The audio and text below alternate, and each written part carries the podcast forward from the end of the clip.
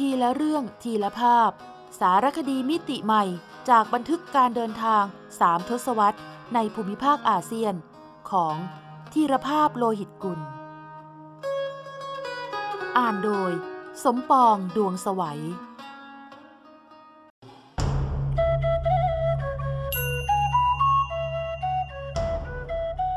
มนตราอาเซียน เปิดประตูใจ สู่การเรียนรู้วิถีวัฒนธรรมเพื่อนบ้าน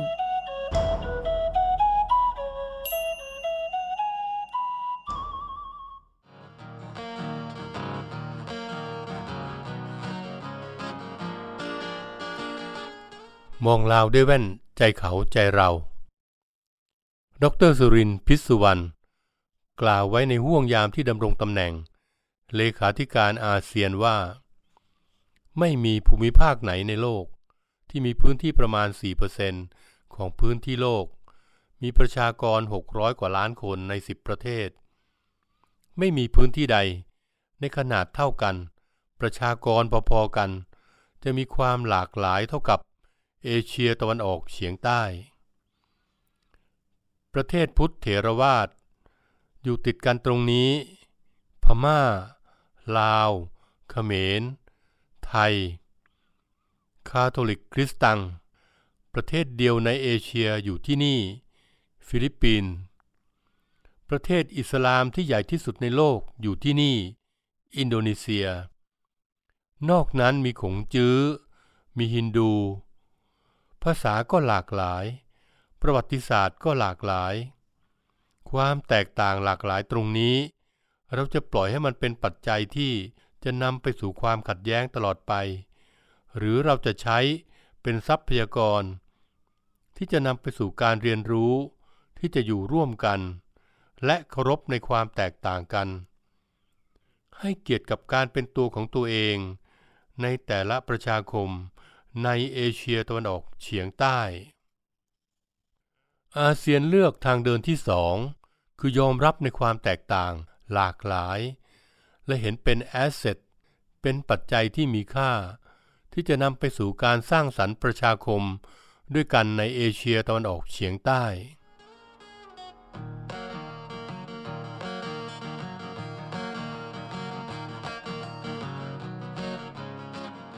แน่นอนว่า ความแตกต่างหลากหลายในปาฐกถาของดรสุรินทร์พิศสุวรรณเรื่องวิสัยทัศน์ประชาคมอาเซียน ด้านสังคมและวัฒนธรรม ที่ศูนย์มานุษยวิทยาสิรินธรเมื่อวันที่ 28 มีนาคม พศ 2555 ไม่ได้หมายถึงเพียงแต่เชื้อชาติ ศาสนา ภาษา ทว่ายังรวมถึงแบบเรียนวิชาประวัติศาสตร์ ที่เด็กๆในประเทศบ้านใกล้เรือนเคียงกัน เรียนรู้เหตุการณ์เดียวกัน แต่มีสาระสำคัญ ต่างกันโดยสิ้นเชิง เชกเช่น กรณีเจ้าอนุวงศ์แห่งกรุงเวียงจันทร์ที่เด็กไทยต้องท่องจำไปสอบว่า ชื่อนี้มีความหมายเดียวกับคำว่ากบฏ หรือคนเลี้ยงไม่เชื่อง ในขณะที่กลับกลายเป็นวีรกษัตริย์ ผู้กอบกู้ชาติ ในความรับรู้ของนักเรียนลาว ลักษณะการเดียวกับมุมมองของพระราชวงศ์พงศาวดาร ลักษณะการเดียวกับ มุมมองของพระราชพงศาวดารฉบับหอแก้วของพมา่า ที่มีต่อสมเด็จพระนเรศวร ซึ่งแตกต่างจากความรับรู้ของคนไทยเกือบจะสิ้นเชิง ประเด็นสำคัญอยู่ตรงที่ว่า ความแตกต่างของแบบเรียนประวัติศาสตร์ ละเอียดอ่อนและเปราะบางกว่า ความแตกต่างด้านอื่นๆ เพราะกรณีเจ้าอนุวงศ์ไม่ใช่แค่ ไทยบหูซาว ลาวไม่รู้ยี่สิบแต่การตีตราว่า เจ้ามหาชีวิตลาวพระองค์นี้ เป็นกบฏต่อราชสำนักสยาม เป็นคนเลี้ยงไม่เชื่อง เพราะมาศึกษาบวชเรียนกระทั่งแต่งงานที่กรุงเทพ แต่พอกลับไปเป็นใหญ่ที่เวียงจันทร์ยังกล้ายกทัพมาราวี ในห่วงยามสยามผลัดแผ่นดินนั้น ส่งอิทธิพลต่อทัศนคติ ที่มองลาวในเชิงหมิ่นแคลนอยู่ลึกๆ ของคนไทยจำนวนไม่น้อย อย่างปฏิเสธไม่ได้ ทั้งๆทที่ชะตากรรมในวัยเยาว์เยี่ยงองค์ประกัน และวีรกรรมในการกอบกู้ชาติ ของวีรกษัตริย์ไทยกับลาวสองพระองค์นี้ แทบไม่ต่างกันเลย เพียงแต่ผลลัพธ์ที่ไม่เหมือนกันในบ้านปลายเท่านั้น ดังนั้น กระบวนการเรียนรู้ที่จะอยู่ร่วมกัน เคารพในความแตกต่าง และให้เกียรติกับการเป็นตัวของตัวเองของกันและกัน ในความหมายของดรสุรินทร์พิษสุวรรณต่อประเด็น ประวัติศาสตร์บาดแผลนี้ จึงไม่ง่ายเหมือนบริษัทหนังไทยกับลาว จับมือกันสร้างหนัง สบายดีหลวงพระบาง โดยเขียนบทให้พระเอกหนุ่มไทย ไปเรียนรู้และยอมรับความต่างในทางวัฒนธรรม จากวิธีคิด และวิธีใช้ชีวิตของนางเอกลาว ตราบใดที่แบบเรียนประวัติศาสตร์ของสองประเทศยังไม่มีการปรับแก้ทัศนคติเชิงลบเดิมๆออกไป เหมือนอย่างที่อดีตคู่รักคู่แค้น แห่งทวีปยุโรป อย่างเยอรมนีกับฝรั่งเศส จับมือชำระแบบเรียนประวัติศาสตร์ร่วมกัน ให้นักเรียนรุ่นใหม่ เรียนเหมือนกันทั้งสองชาติ เป็นผลสำเร็จมาแล้ว โดยปล่อยให้อดีตที่บาดหมาง และค้างคาใจ ตายจากโลกนี้ไป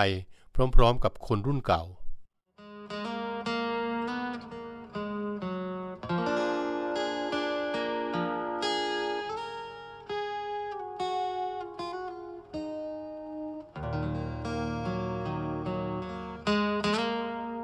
และด้วยเหตุนี้ หนังสือตามรอยพระเจ้าอนุวงศ์ คลี่ปมประวัติศาสตร์ไทยลาว ของนักเขียนประจำกองบรรณาธิการ นิตยสารสารคดี นามสุเจนกันพริตจึงมีบทบาทสำคัญยิ่ง ในช่วงเวลาเปลี่ยนผ่านจากสมาคมอาเซียน เป็นประชาคมอาเซียน ในอีกไม่กี่ปีข้างหน้า ด้วยเนื้อหาสาระที่เป็นการเปิดมุมมองใหม่ ให้คนไทยมองลาวแบบ เอาใจเขามาใส่ใจเรามากขึ้น อันเป็นคุณสมบัติพื้นฐานของความสัมพันธ์ฉันเพื่อนมนุษย์ และโดยเฉพาะอย่างยิ่ง คือความสัมพันธ์ฉันคนที่กำลังจะหลอมรวมเป็นครอบครัวเดียวกัน ในนามประชาคมอาเซียน ซึ่งยากจะสำเร็จลุล่วงได้ ตราบใดที่ยังมีความหวาดระแวงไม่ไว้ใจกัน ดูหมิ่นดูแคลนกันลึก อย่างที่เคยเป็นมา ซึ่งหากว่า ชาวอาเซียนยังข้ามจุดนี้ไม่พ้นคำประกาศเปล่าๆ ให้ทุกฝ่ายเตรียมพร้อมเข้าสู่ประชาคมอาเซียน ก็เป็นเพียงแฟชั่นกิ๊บเก๋ให้คนหรือหน่วยงานที่พูดเรื่องนี้ดูดี มีชาติตระกูลขึ้นมาบ้างเท่านั้น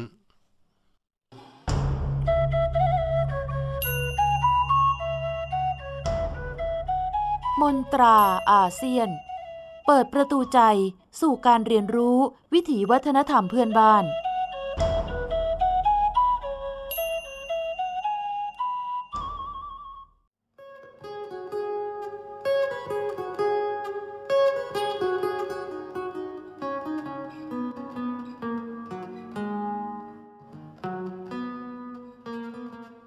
ช่วยลาวเคารพประเพณีการตักบาตรเช้าวันนั้น หลังร้างราจากหลวงพระบาง เมืองมรดกโลกของลาวไปนาน เช้าตรู่วันนั้น ผมนำคณะนักท่องเที่ยวทางวัฒนธรรมกลุ่มหนึ่ง ไปร่วมทำบุญตักบาตรข้าวเหนียว แด่ภิกษุสามเณรเหมือนทุกครั้งที่ไปเยือนอดีตราชธานีแห่งนี้ ต่างกันตรงที่ ครั้งนี้ ผมรู้สึกว่าช่างเป็นการทำบุญกุศลที่แลดูวุ่นวายดีแท้ อาจเป็นเพราะมีทั้งฝรั่งและญี่ปุ่นมารุมดูกันเยอะ นักท่องเที่ยวไทยที่ไปใส่บาตรก็มาก แม่ค้าที่คอยเสนอขาย โน่นนี่นั่นให้นำไปใส่บาตรพระก็หลายคน แล้วไหนยังมีเด็กน้อย มาคอยรับทั้งข้าวเหนียว และขนมที่ล้นจากบาตรพระ ช่างภาพที่ขาดกาลเทศะ หามุมกล้องแบบขวางทางพระก็มามารุมมาตุ้ม ยังไม่ต้องพูดถึงจำนวนพระเนนเป็นแถว ยาวหลายสาย สายละนับร้อยรูป ชุลมุนกันอยู่บนถนนสายหลัก ใจกลางเมืองหลวงพระบาง ในขณะที่พ่อแก่แม่เท่า ตลอดจนหนุ่มสาวชาวหลวงพระบางตัวจริง หลบไปรอสร้างกุศลอยู่บนถนนเล็กๆ ในซอยที่พระเดินผ่าน สายวันนั้นที่พิพิธภัณฑ์พระราชวังหลวงพระบาง ผมจึงรู้สึกเข้าใจดีอย่างยิ่ง ว่าเหตุใดจึงมีโปสเตอร์แผ่นหนึ่งติดไว้ที่มุมห้อง โดยมีภาพประเพณีตักบาตรข้าวเหนียวเป็นจุดเด่น และมีข้อเรียกร้องสั้นๆ แต่เขียนด้วยเจ็ดภาษา แสดงความตั้งใจให้นักท่องเที่ยวทุกชาติภาษารับรู้ร่วมกันว่า จงช่วยพวกเฮาเคารพประเพณีตักบาตรช่วยเราเคารพประเพณีการตักบาตร Help us respect almsgiving ceremony จะว่าไปแล้ว เราพบเห็นการตักบาตรข้าวเหนียวได้ทั่วไปในลาว รวมถึงภาคอีสานของไทย แต่เฉพาะที่หลวงพระบาง ถือว่าพิเศษกว่าที่ใด ๆ ชนิดที่ไกด์บุ๊กเกือบทุกเล่มในโลก ที่เขียนถึงหลวงพระบาง ต้องแนะนำผู้อ่านว่า ครั้งหนึ่งในชีวิต คุณได้ไปเห็นประเพณีนี้สำหรับคนไทย ถ้าไม่ได้ไปร่วมตักบาตรข้าวเหนียว ก็เหมือนยังไปไม่ถึงหลวงพระบาง ขนาดเคยมีบางคนกลัวเชย แต่ไม่ได้ตระเตรียมข้าวเหนียวไป เห็นร้านข้างทางมีขนมปังฝรั่งเศสขาย จึงซื้อบาเกตมาฉีกใส่บาตรพระก็ยังมี ที่เป็นเช่นนี้เพราะ หลวงพระบาง หรือนามเดิมเชียงทอง เป็นราชธานีแรกของชาวลาว เริ่มรับศาสนาพุทธเป็นสรณะ พร้อมๆกับการตั้งราชธานีในปีพศ 1896 โดยพระเจ้าฟ้างุ้ม ซึ่งแปลว่า แม้แต่ฟ้ายังค้อมคารวะให้ จากวันนั้นจนบัดนี้ เป็นเวลาเกือบ 700 ปี พุทธศาสนายังจำเริญบนแผ่นดินนี้ ขนาดแวนวิสทอฟ พ่อค้าชาวฮอลันดา เคยบันทึกไว้เมื่อราว 400 ปีก่อนว่า ที่นี่เปรียบเหมือนแดนสุขาวดีของพุทธศาสนา และมีพระสงฆ์อยู่มาก จนอาจจะเทียบเท่ากองทหารอันเกรียงไกรของพระเจ้าปรัสเซียจำนวนพระที่มีอยู่มากทำให้เกิดธรรมเนียมการตักบาตรที่เป็นเอกลักษณ์ คือจกข้าวเหนียวเท่าหัวแม่โป้ง ใส่บาตรพระให้ครบทุกรูป แล้วค่อยผลัดเวรกันนำสำรับกับข้าว ไปถวายจังหัน หรือถวายอาหารเช้าให้พระสงฆ์จังหันสำรับหนึ่งฉันร่วมกันได้หลายรูป เพราะว่าถ้าชาวบ้าน ทุกคนใส่ข้าวเหนียวพร้อมกับข้าวให้ทุกรูป จะทำให้เสียเวลาจนอาจเลยเวลาฉันเช้า และด้วยเหตุที่จำนวนพระเนนมีมาก ท่านต้องรีบเดินให้กลับไปทัน ฉันเช้าพร้อมกันชาวบ้านจึงมีความชำนาญในการจกข้าวเหนียวใส่บาตรอย่างรวดเร็ว ผมสังเกตว่า ถ้าพระเดินผ่านพ่อแก่แม่เท่า บางทีแค่ชะลอเท้า แต่ไม่ต้องหยุดเดิน เพราะเชื่อว่าข้าวเหนียวในมือแม่เท่า จะถูกส่งลงบาตรแน่นอน แต่ถ้าเป็นนักท่องเที่ยว ท่านอาจต้องหยุดสักนิด มิฉะนั้น ข้าวเหนียวอาจลงไปแปะอยู่ที่พื้นถนนก็เป็นได้ อย่างไรก็ตามปฏิเสธไม่ได้ว่า ตราประทับมรดกโลกขององค์การยูเนสโก ได้ดึงดูดนักท่องเที่ยวหลากหลายสไตล์ที่มายังหลวงพระบาง ไม่ใช่ผู้ใฝ่ใจด้านวัฒนธรรม หรือคนที่หลงไหลในแง่งามของอดีต เหมือนเมื่อหลวงพระบางเริ่มเป็นที่รู้จัก อาการที่เกิดขึ้นจึงมีตั้งแต่ งุนงงสงสัยว่า เมืองที่แลดูโสมๆอย่างนี้ เป็นมรดกโลกได้อย่างไร วัดวาอารามก็เล็กๆ ไม่มีอะไรยิ่งใหญ่ตระการตา สถานบันเทิงยามราตรี ก็มีเหมือนไม่มี ไปดูตักบาตรก็เหมือนไปชมโชว์ประหลาด ขาดความเข้าใจว่า นี่คือวิถีชีวิตของชาวเมือง ที่เป็นเงื่อนไขให้ยูเนสโก จัดหลวงพระบาง เป็นมรดกโลกแบบทั้งเมือง ไม่ใช่แค่โบราณสถาน แต่รวมถึงวัฒนธรรม ประเพณี เพลงดนตรี ลายผ้า ท่าฟ้อน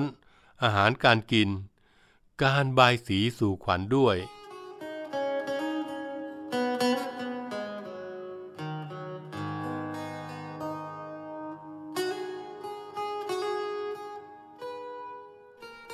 นักท่องเที่ยวไทยจำนวนมาก ไม่ได้รับคำอธิบายที่ดีพอจากมัคคุเทศก์ทั้งไทยและลาว พอรู้ว่าจะไปตักบาตรก็เตรียมสิ่งต่างๆ ไปถวาย ชนิดอลังการงานสร้าง ไม่ว่าจะเป็นบะหมี่กึ่งสำเร็จรูป ลูกอม ยาดม ยาหม่อง ไปจนกระทั่งหนังสือธรรมะ ซึ่งควรจะนำไปถวายรวมกันที่วัด ก็นำมาใส่ในบาตรด้วย ฝ่ายชาวลาวบางคน เห็นนักท่องเที่ยวไทยใจบุญ ก็ทำข้าวเหนียวมูลใส่กะทิมาห่อขายให้ไปใส่บาตรพระ ต่อมาถึงขั้นมีข้าวเหนียวใส่กระติบ ไว้ขายให้นักท่องเที่ยวที่กระสุนหมด คือข้าวเหนียวที่เตรียมมาหมดแล้ว แต่เห็นพระยังเดินมาเป็นสาย ก็ใส่ต่อไปเรื่อยๆ สิ่งที่ตามมาคืออาการพรุงพรังทั้งนักท่องเที่ยวและพระเนน ทนที่จะเดินรับบาตรตามปกติ ก็เกิดภาวะพระติด เหมือนรถติดเพราะญาติโยมถวายอะไรมากมายเหลือเกิน แถมน้ำกะทิจากข้าวเหนียวมูลที่ซื้อจากแม่ค้า ไหลย้อยลงในข้าวเหนียว ซึ่งตกบ่ายอาจจะบูด แล้วไหนบาทก็จะล้น ต้องหาทางถ่ายเทออกกันวุ่นวายไปหมด ขนาดพระกลับเข้าวัดแล้ว เรื่องยังไม่จบเพราะตอนแม่ค้าส่งข้าวเหนียวให้ ไม่ได้ตกลงราคากันก่อนพอถึงเวลาจ่ายสตางค์ไม่นึกว่าจะแพงขนาดนี้ กลายเป็นเรื่องเป็นราวกันอีก เพราะลืมไปว่า ทุกแห่งหนบนโลกใบนี้ มีทั้งคนดีและไม่ดีปะปนกัน อันเป็นที่มาของโปสเตอร์รณรงค์จงช่วยพวกเฮาเคารพประเพณีตักบาตรซึ่งจะว่าไปแล้ว งานนี้ต้องรณรงค์ทั้งสองฝ่าย คือทั้งไทยและลาว แก้ฝ่ายเดียวไม่ได้ เหมือนอคติ อันเกิดจากประวัติศาสตร์บาดหมางในอดีต ต้องพร้อมใจกันลบอคติ โดยฝากความหวังไว้กับคนรุ่นใหม่ แล้วให้อคติเลือนหายไปพร้อมกับคนรุ่นเก่า ประเพณีตักบาตรข้าวเหนียว อันเป็นเอกลักษณ์ของหลวงพระบางก็เช่นกัน ถ้าใส่ใจที่จะเรียนรู้กัน เคารพและยอมรับกัน อันเป็นหัวใจของประชาคม วัฒนธรรมอาเซียนแล้ว ตักบาตรข้าวเหนียวก็จะกลายเป็นความงดงามอย่างที่สุดของมนุษยชาติในฐานะผู้ให้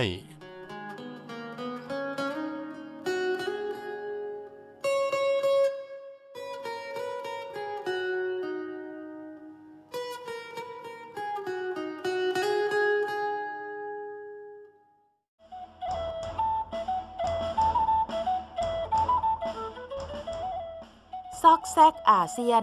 ทุกซอกทุกมุมของอาเซียน มีเรื่องราวที่ค้นหาได้ไม่รู้จบ โดย กิติมาพรจิตราธร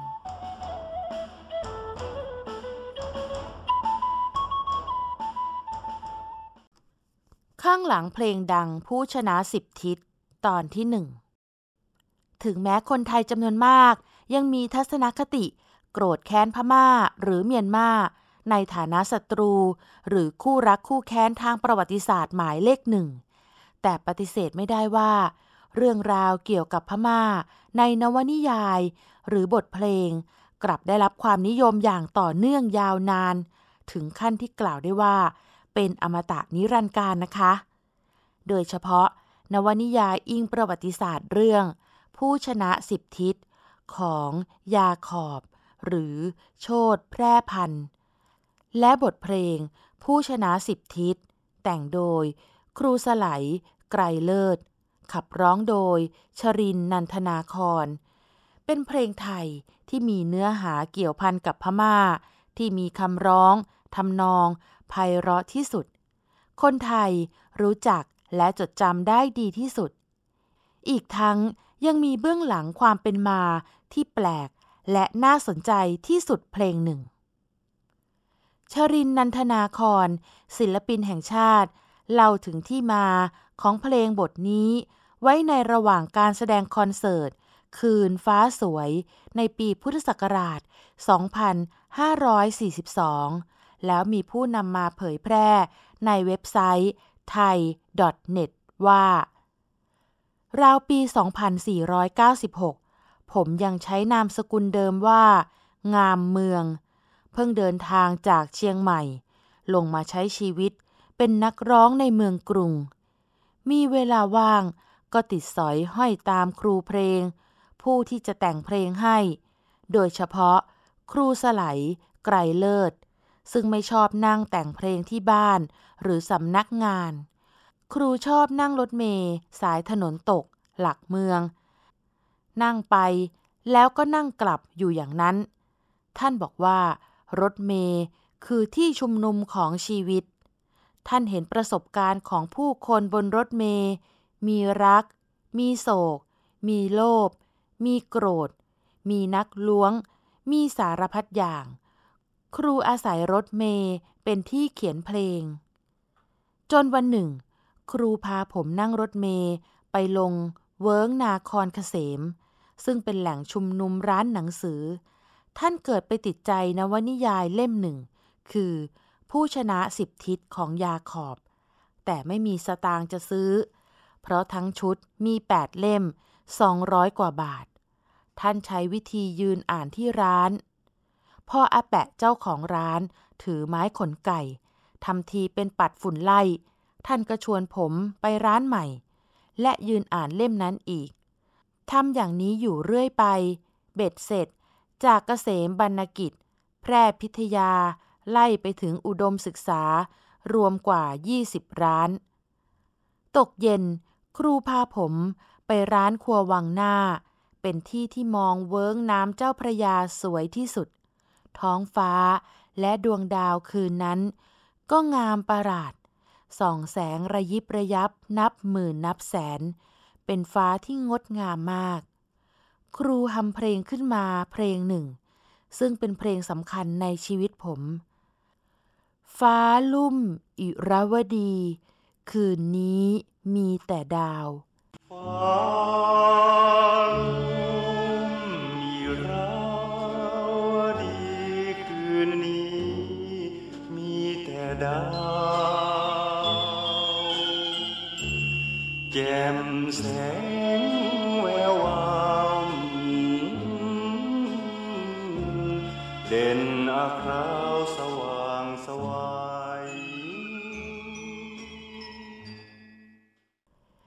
รุปแล้วอิรวดี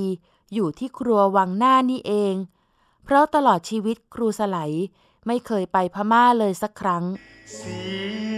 ยงคลื่นราวหรือดีคืนนี้ข้าเปลี่ยวใจ เน็บหนาว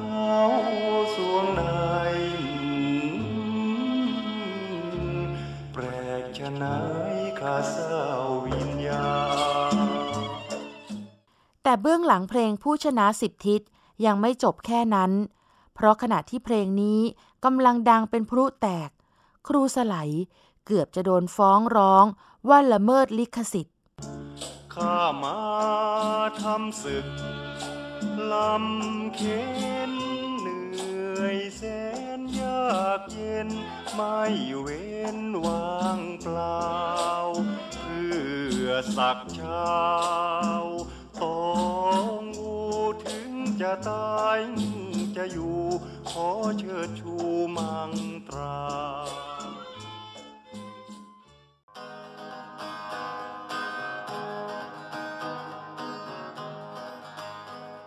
ทีละเรื่องทีละภาพ